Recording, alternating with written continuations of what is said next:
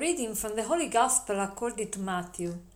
Teacher, what good must I do to gain eternal life? He answered him, Why do you ask me about the good? There is only one who is good. If you wish to enter into life, keep the commandments. He asked him, Which ones? And Jesus replied, You shall not kill, you shall not commit adultery, you shall not steal, you shall not bear false witness Honor your father and your mother, and you shall love your neighbor as yourself. The young man said to him, All of these I observed. What do I still lack? Jesus said to him, if, we, if you wish to be perfect, go sell what you have and give to the poor, and you will have a treasure in heaven. Then come, follow me. When the young man heard this statement, he went away sad, for he had many possessions. Every time I read this uh, passage of the Gospel, I get struck by the last sentence.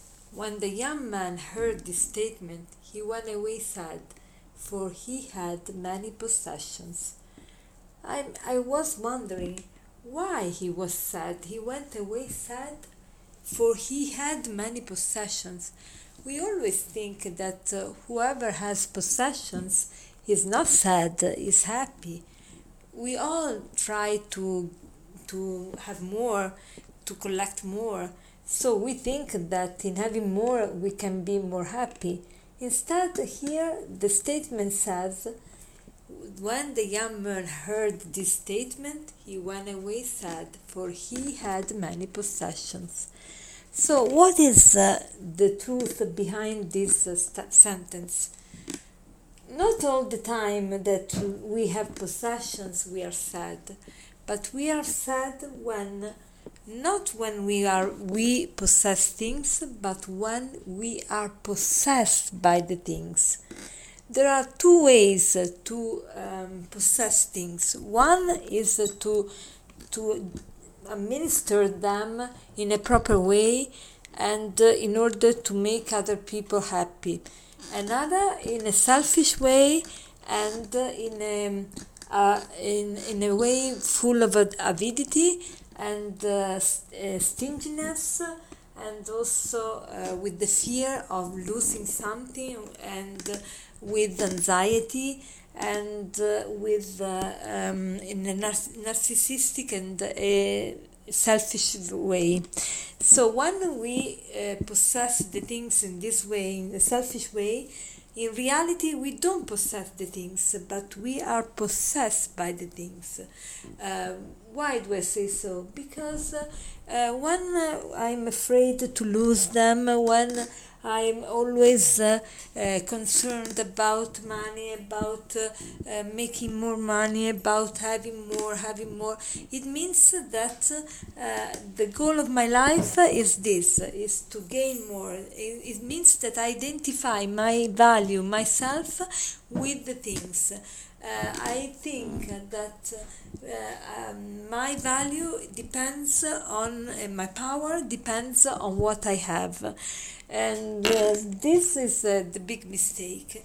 And by this, um, by the way, I would like to share with you something that I read years ago. It's a book of Erich Fromm, and this uh, the title is "To Have or to Be."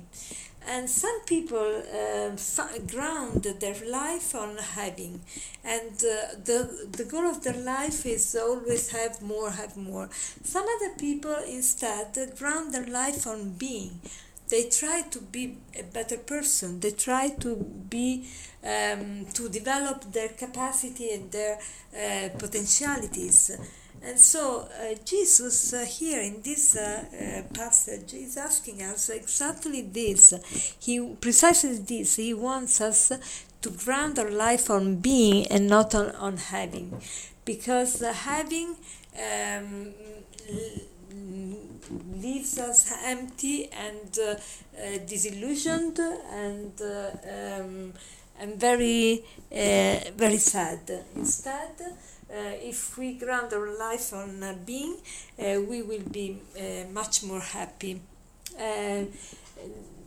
To to be worried about having uh, makes us uh, makes our life uh, flat and without enthusiasm and self-centered. Instead, to ground our life on being makes our life dynamic and full of initiatives and creative, and as a consequence, also a happy life. Uh, so uh, let us try to be um, oriented in living our relationship with the things in a way that is uh, um, that is proper to generous people that, uh, that that makes us happy and not in a way that um, that leaves us without joy because uh, we are too much self-centered and uh, as a resolution let's try to uh, become more generous and more uh, available to share the things that we already have. And this is a sign that we are not attached to, that, to them. And as a conclusion i would like to share with you this aphorism that is uh, from my mom. And she says the more you give the more you have. Have a blessed day